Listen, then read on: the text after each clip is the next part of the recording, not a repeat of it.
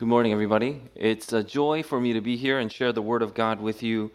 And as we begin, um, let's start with a prayer.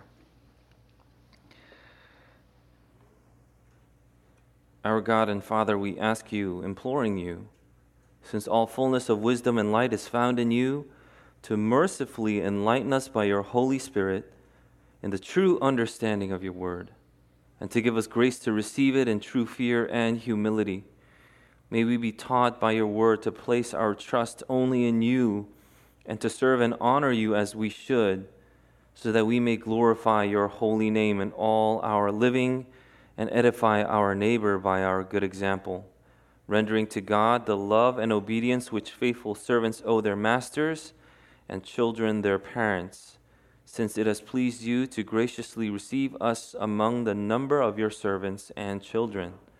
We ask in Jesus' name. Amen.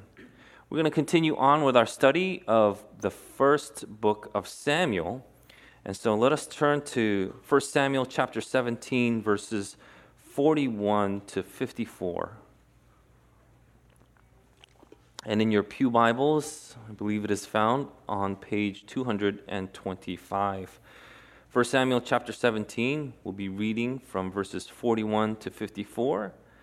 And when you have found it, please rise from your seats in reverence for God's word. Hear now the word of the Lord. And the Philistine moved forward and came near to David with his shield bearer in front of him. And when the Philistine looked and saw David, he disdained him, for he was but a youth, ruddy and handsome in appearance. And the Philistine said to David, Am I a dog that you come to me with sticks? And the Philistine cursed David by his gods. The Philistine said to David, Come to me, and I will give your flesh to the birds of the air and to the beasts of the field. Then David said to the Philistine, You come to me with a sword and with a spear and with a javelin, but I come to you in the name of the Lord of hosts, the God of the armies of Israel, whom you have defied. This day the Lord will deliver you into my hand, and I will strike you down and cut off your head. And I will give the dead bodies of the host of the Philistines to this day to the birds of the air and to the wild beasts of the earth, and all the earth, that all the earth may know that there is a God in Israel, and that all this assembly may know that the Lord saves not with sword or spear for the battle is the Lord's, and he will give you into our hand. When the Philistine arose and came and drew near to meet David, David ran quickly toward the battle line to meet the Philistine. And David put his hand in his bag and took out a stone and slung it and struck the Philistine on his forehead. The stone sank into his forehead, and he fell on his face to the ground.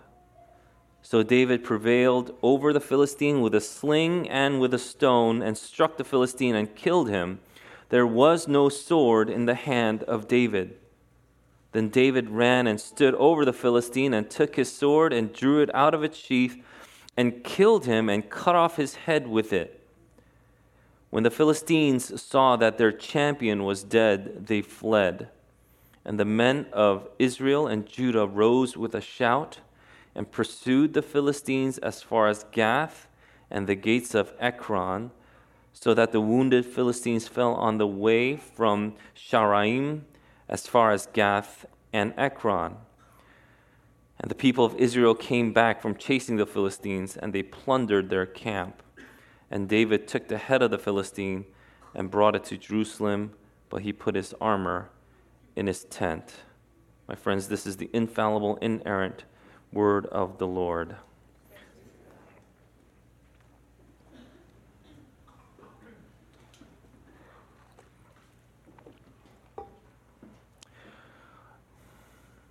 This is the story of David and Goliath. And David and Goliath is among probably one of the most well known stories of the Bible. If you grew up in Sunday school, then you may have heard the story of David and Goliath multiple times. This is a story about a young boy named David fighting against the giant Goliath. Goliath is the enemy to beat. And no one is up to the task until a scrawny David comes along and accepts Goliath's challenge. He puts a stone in a sling, hits, and defeats Goliath. David is a hero. But what if I asked you, because this story is so familiar, what if I asked you what the point of the passage was? What's the point of this passage? How would you answer it? What's this text's main theme? And that I believe is the main and most critical question. What is the point of this passage? Where are the accents and points that are meant to stand out? What is the biblical narrative we must understand?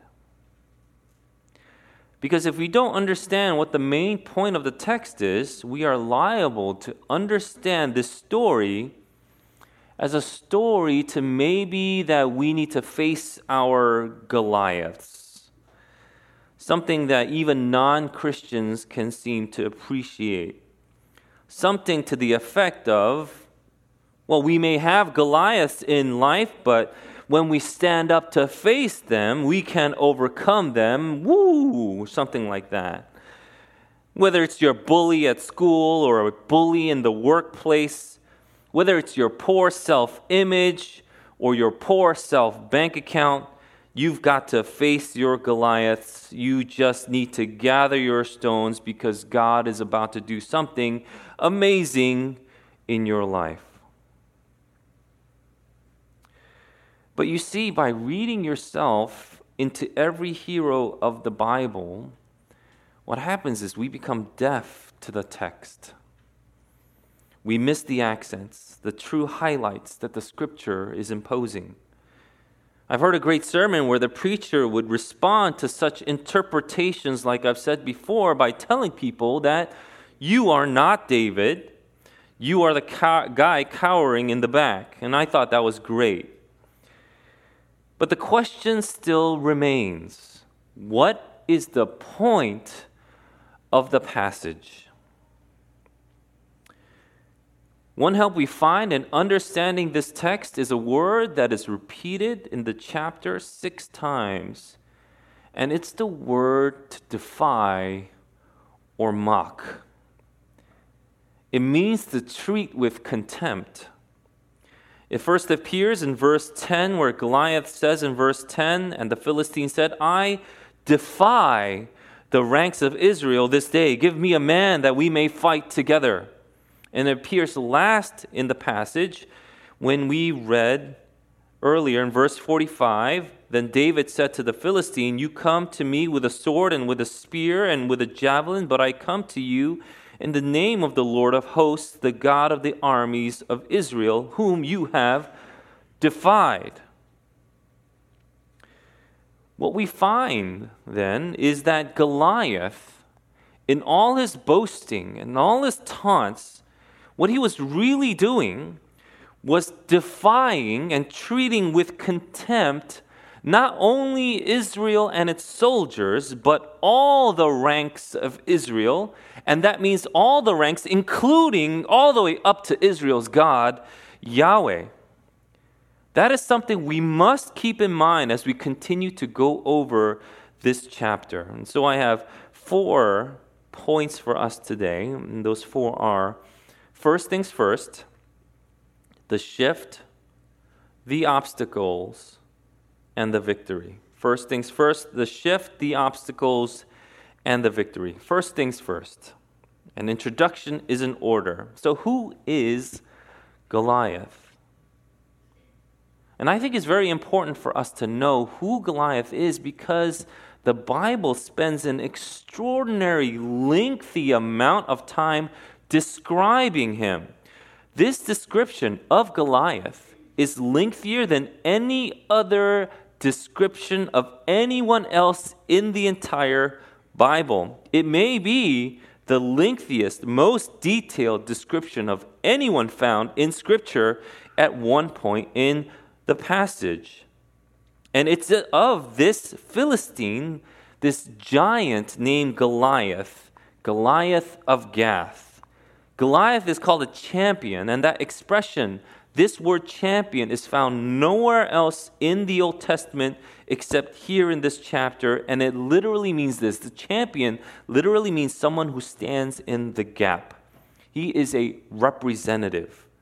And the thing that stands out of this champion is that his height is six cubits and a span.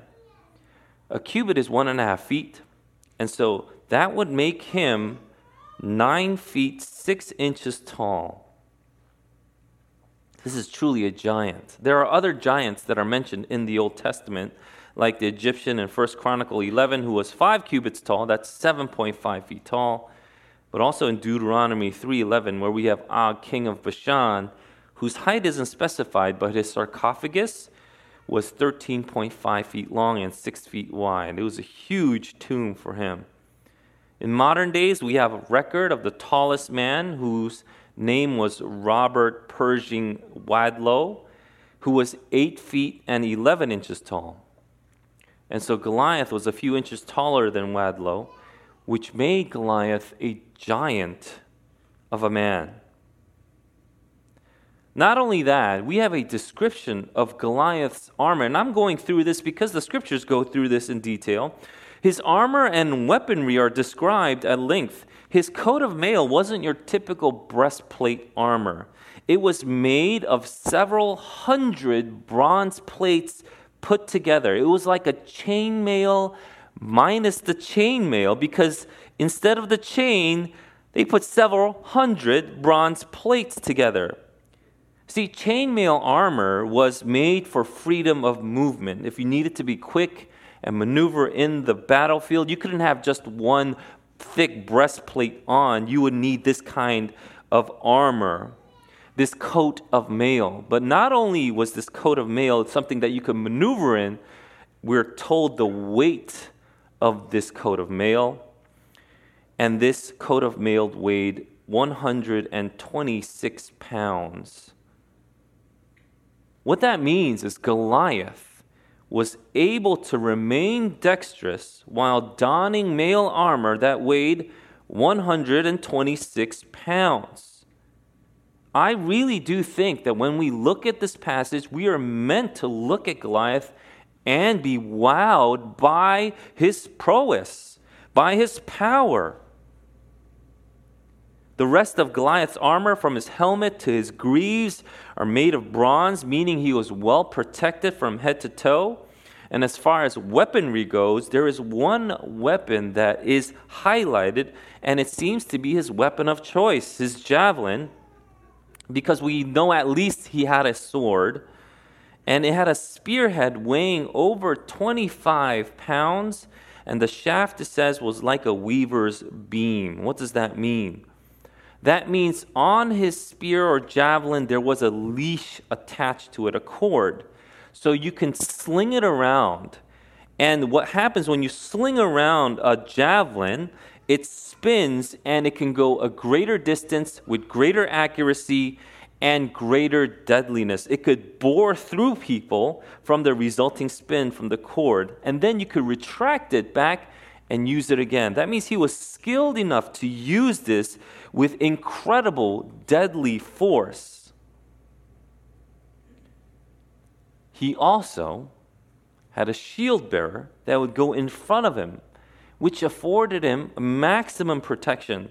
While you could imagine and see anybody that go into the vicinity of Goliath's, um, you know, circumference, he would just demolish. And just looking at these first details, Goliath, the Philistine giant, must have seemed invincible. After Goliath's lengthy introduction, we are also introduced afterwards to a second character from verses 12 to 23. But David's introduction is slightly different, in fact, very different from Goliath's. The focus on the descriptives between Goliath and David vary greatly. Because after Goliath is introduced, we hear the words of defiance against the ranks of Israel and Saul, and then both Saul and Israel being dismayed and greatly afraid. Then enters David in verse 12. Now, David, it says in verse 12, with the son of an Ephrathite of Bethlehem in Judah named Jesse. David is introduced to contrast Goliath's descriptive. First, there was Goliath, this colossal man with his colossal words instilling colossal fear. There is nothing small about Goliath. Enter David, the youngest of eight sons, from a man who lives in a small town called Bethlehem, and his daily task was to feed his father's sheep.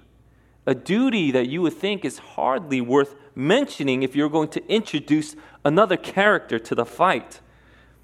He's given the chore of taking some items or food for his eldest three brothers who are in the army who are in the front lines with Saul against the Philistines and some cheeses for their commander. He is to go and deliver these items to make sure they're okay, to receive a token back so they could give it to his father. This, this, this is David, the last of Jesse's sons, from a small town with a menial task. But something happens in David's journey. Something happens while he is on this small task. Goliath comes out again to taunt and defy the ranks of Israel. And in verse 23, it says, And David heard him. The second point is the shift. And that's just in verse 26. With everything going on, we see the fear of the Israelites the superiority of the Philistines and their champion, and a young David who is sent on a chore. Then verse 26 happens. Verse 26 is important because it's the first time David speaks in the Bible. Up to this point, we may have heard about David, but we never hear David say anything. And so here are his first words in verse 26. And David said to the men who stood by him, what shall be done for the man who kills this Philistine and takes away the reproach from Israel? For who is this uncircumcised Philistine that he should defy the armies of the living God? What's so significant about these words? For the first time in this chapter, we see in this narrative someone actually mention God.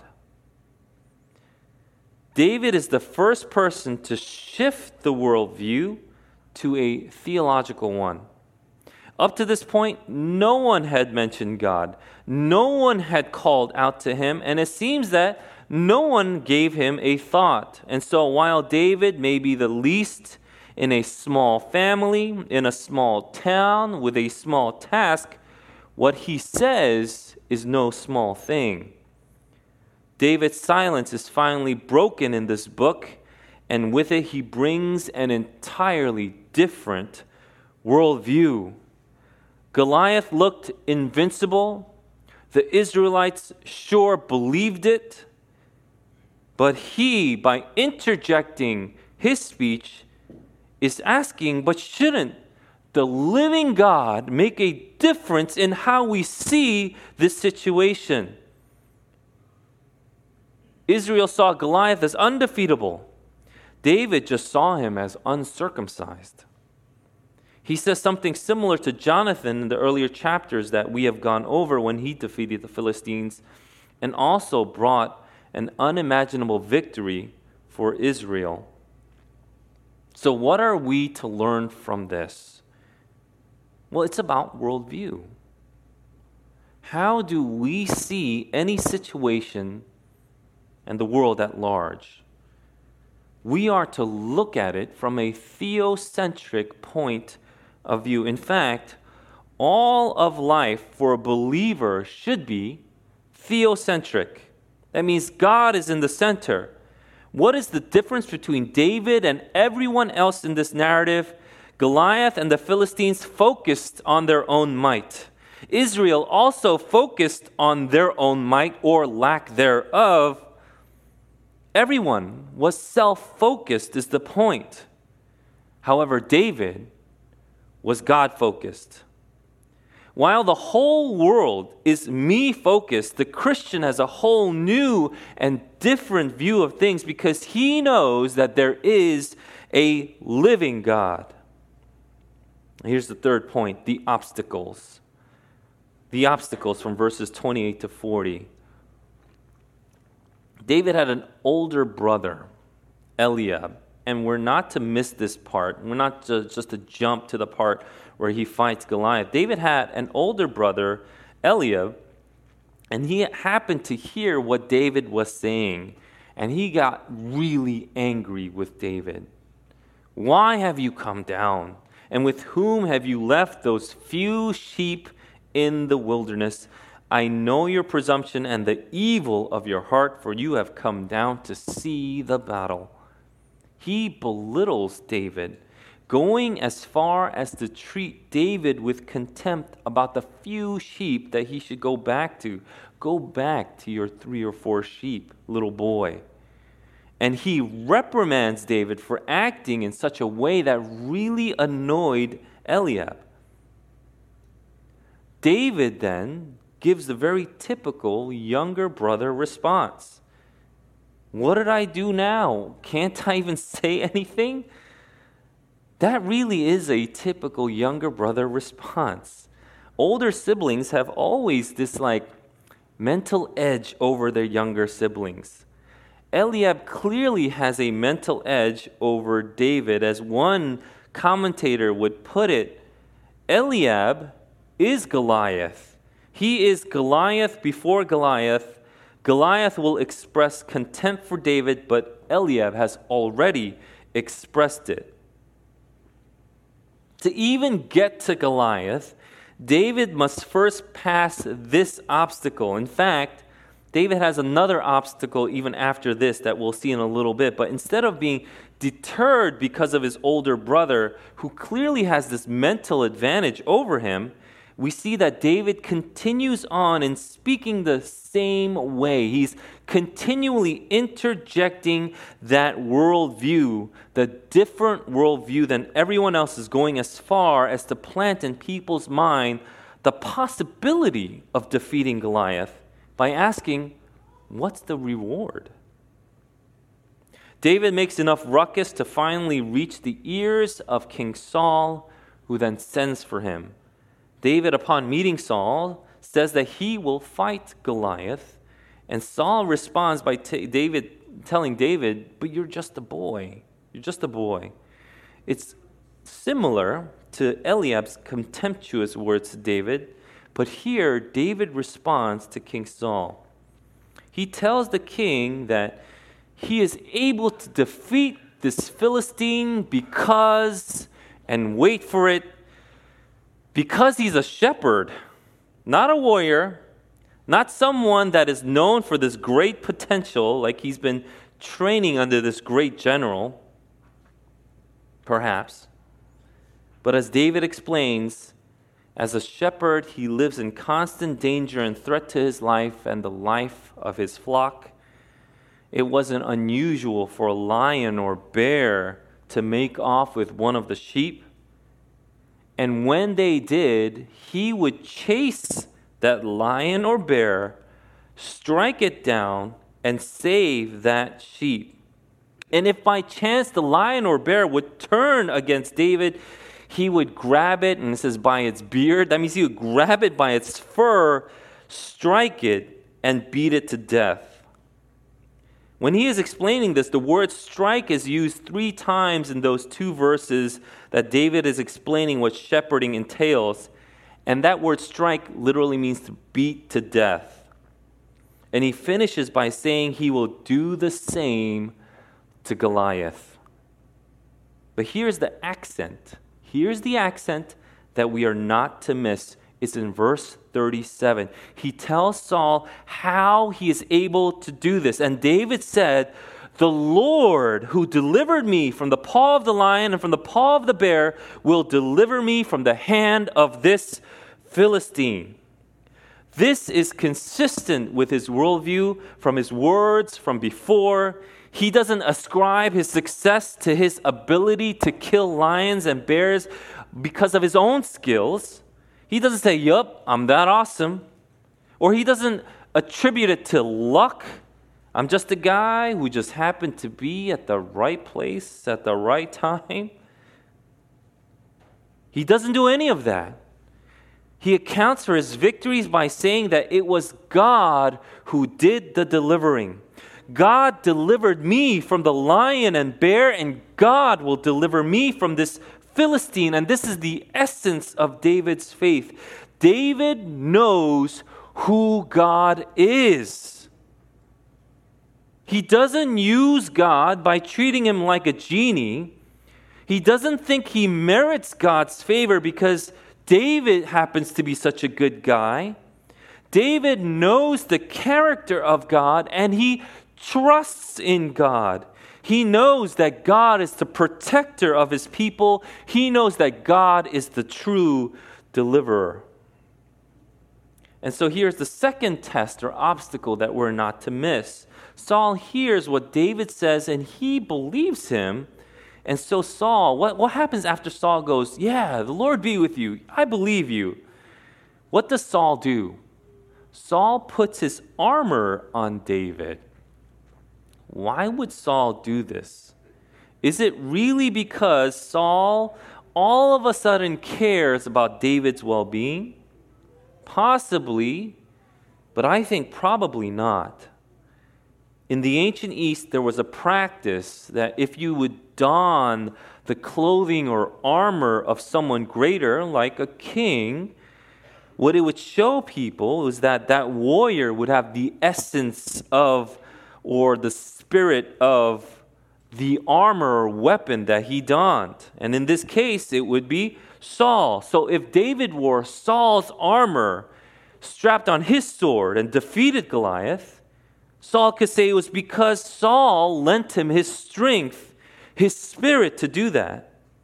And if David lost, there would be no loss for Saul because Saul could have easily just responded or reasoned to people that even his strength was no match for this giant Goliath and he was not worthy of the king's strength or something to that effect.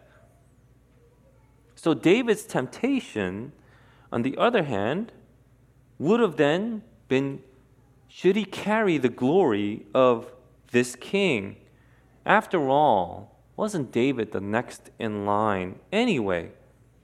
Imagine you're walking down to meet Goliath and you're walking down donning the armor of the king. Imagine the oohs and ahs. Imagine Eliab's face that you could rub it in when you strut past him with the king's armor.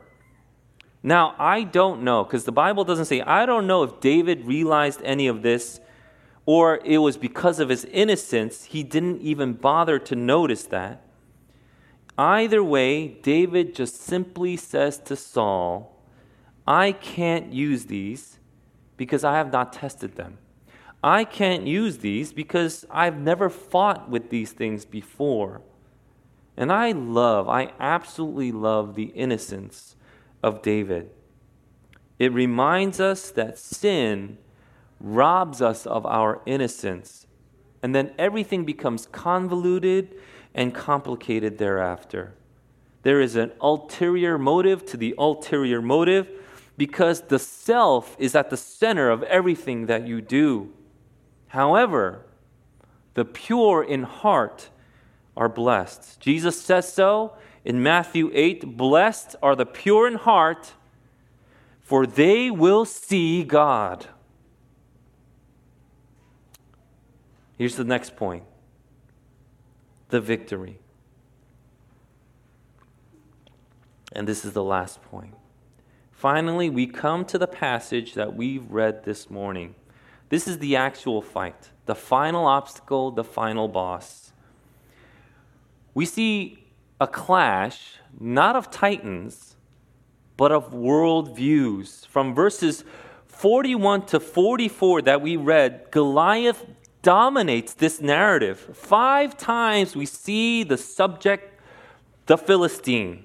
It is self centered. God not God centered, Goliath centered. It's almost as if the narrator is letting Goliath dominate this narrative for the four verses. Everything is about himself. And going from the beginning of this passage, he indeed was a frightful figure. It's about him, the Philistine. And now, to the contrast, look at David's speech. Who's at the center of David's speech? Is it David? Is it Goliath? No, it is Yahweh, the living God. You know, we live in a world that defies God and all that is holy. People hate His law, they hate His word, and they reject this offer of salvation through His Son, Jesus Christ. And so, how should we respond? Do we respond when we see things like that in the world by putting them then in the center as well? Do we respond to people in the world by also putting them in the center? Do we use terms like empathy or tolerance and believe it is the Christianly thing to do when we address sinners and their sin? So when Goliath puts Goliath at the center, should we also respond by putting him at the center? Or do we also do we respond by putting ourselves at the center? Oh, let me tell you about my testimony. Let me talk to you about me because boy, do I have a story to tell you. Let's look at David's response once again.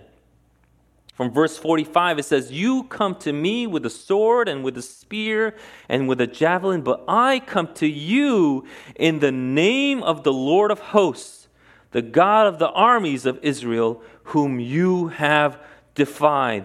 This day the Lord will deliver you into my hand, and I will strike you down and cut off your head, and I will give the dead bodies of the host of the Philistines this day to the birds of the air and to the wild beasts of the earth, that all the earth may know that there is a God in Israel, and that all this assembly may know that the Lord saves not with sword and spear, for the battle is the Lord's, and he will give you into our hand. What is priority? What is first in order?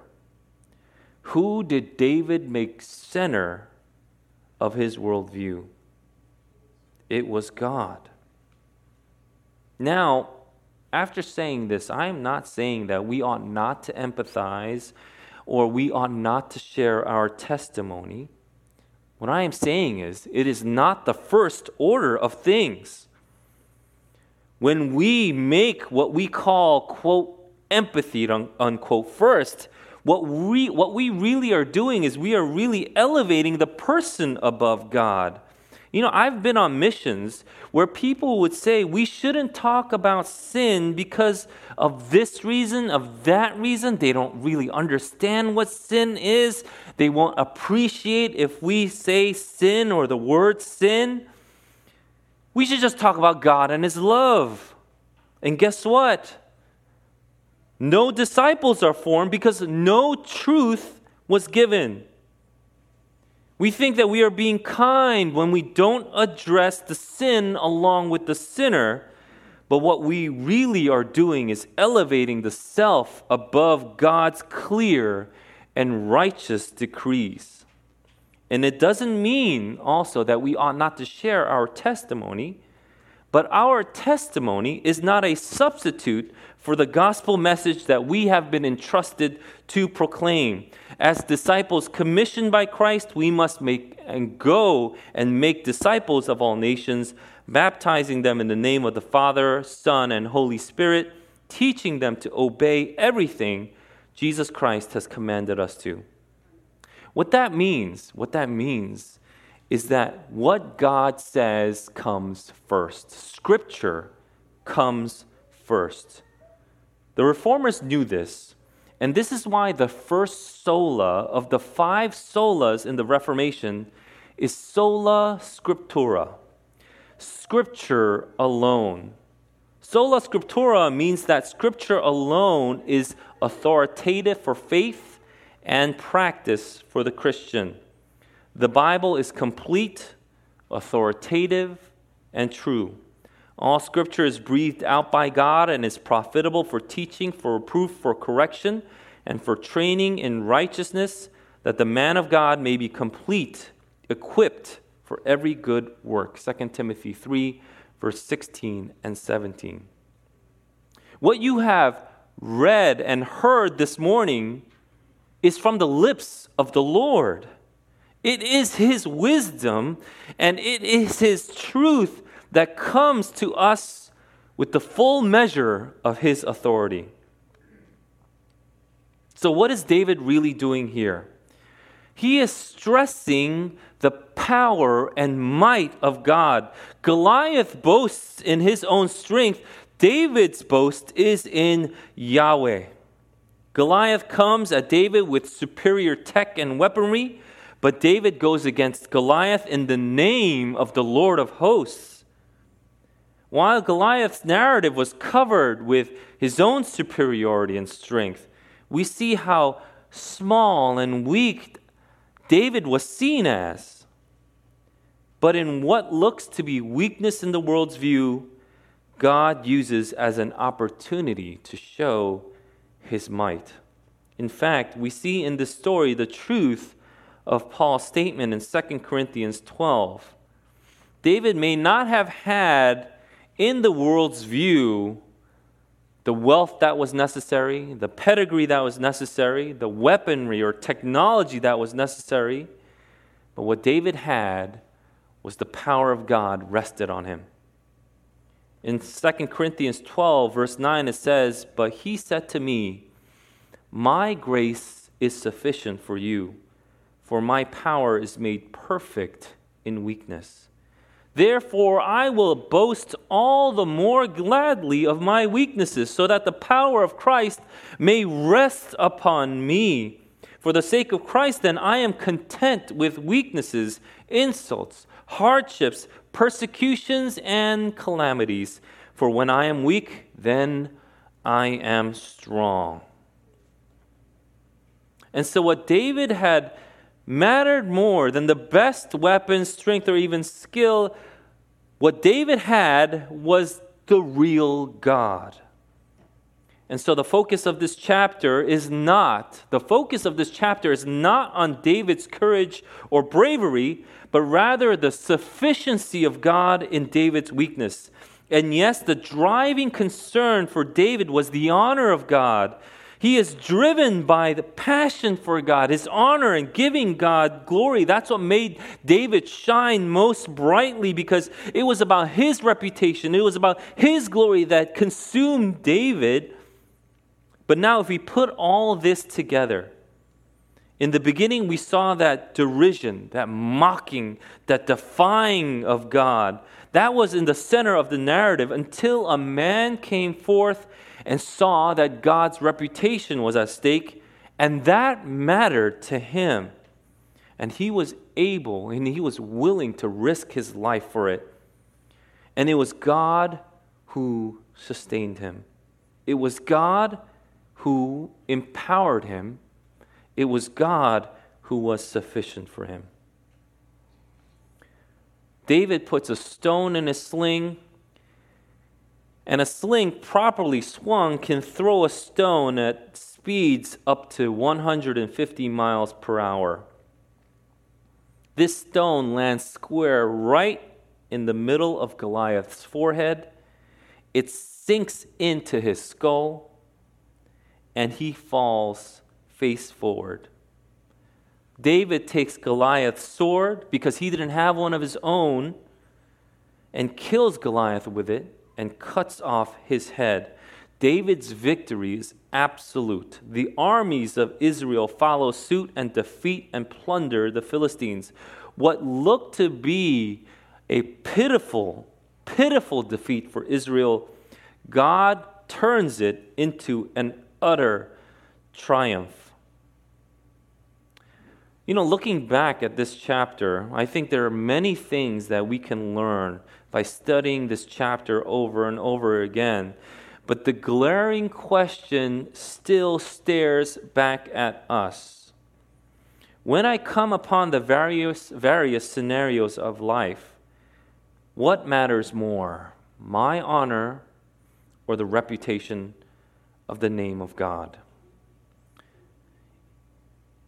Even if you were to face ridicule, consternation, agitation, persecution, even if you were to face all of that, in whom do you trust?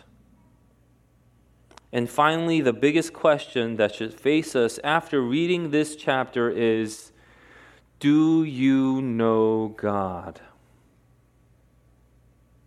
It's God who saw us helpless and weak, utterly defeated by our sin, but it is God who loved us enough to give us His only Son to die for us.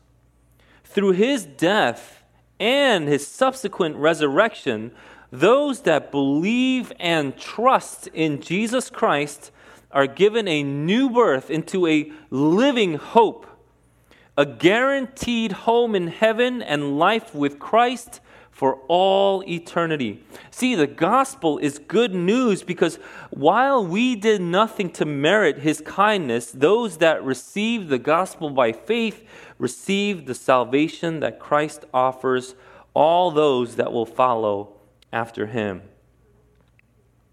And that's when, by the grace of God, your life takes a shift because the ultimate obstacle of death has been defeated.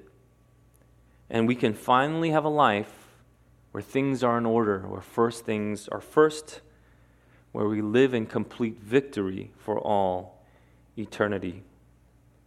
I want to end by asking you to turn to Psalm 24 with me, and I'm just going to read Psalm 24. And after we have gone over all these things in the 17th chapter of 1 Samuel, Let's read Psalm 24. Psalm 24, a psalm of David. The earth is the Lord's and the fullness thereof, the world and those who dwell therein. For he has founded it upon the seas and established it upon the rivers. Who shall ascend the hill of the Lord, and who shall stand in his holy place? He who has clean hands and a pure heart, who does not lift up his soul to what is false, and who does not swear deceitfully. He will receive blessing from the Lord and righteousness from God of his salvation. Such is the generation of those who seek him who seek the face of the God of Jacob, Selah. Lift up your heads, O gates, and be lifted up, O ancient doors, that the King of glory may come in. Who is this King of glory? The Lord, strong and mighty, the Lord, mighty in battle. Lift up your heads, O gates, and lift them up, O ancient doors, that the King of glory may come in. Who is this King of glory? The Lord of hosts. He is the King of glory. Selah. Amen. The Lord God, the Lord on high, is mighty. This is what we see in the Word of God. And He calls upon those that can hear His Word to place their trust in Him, for He is our salvation. Let us pray.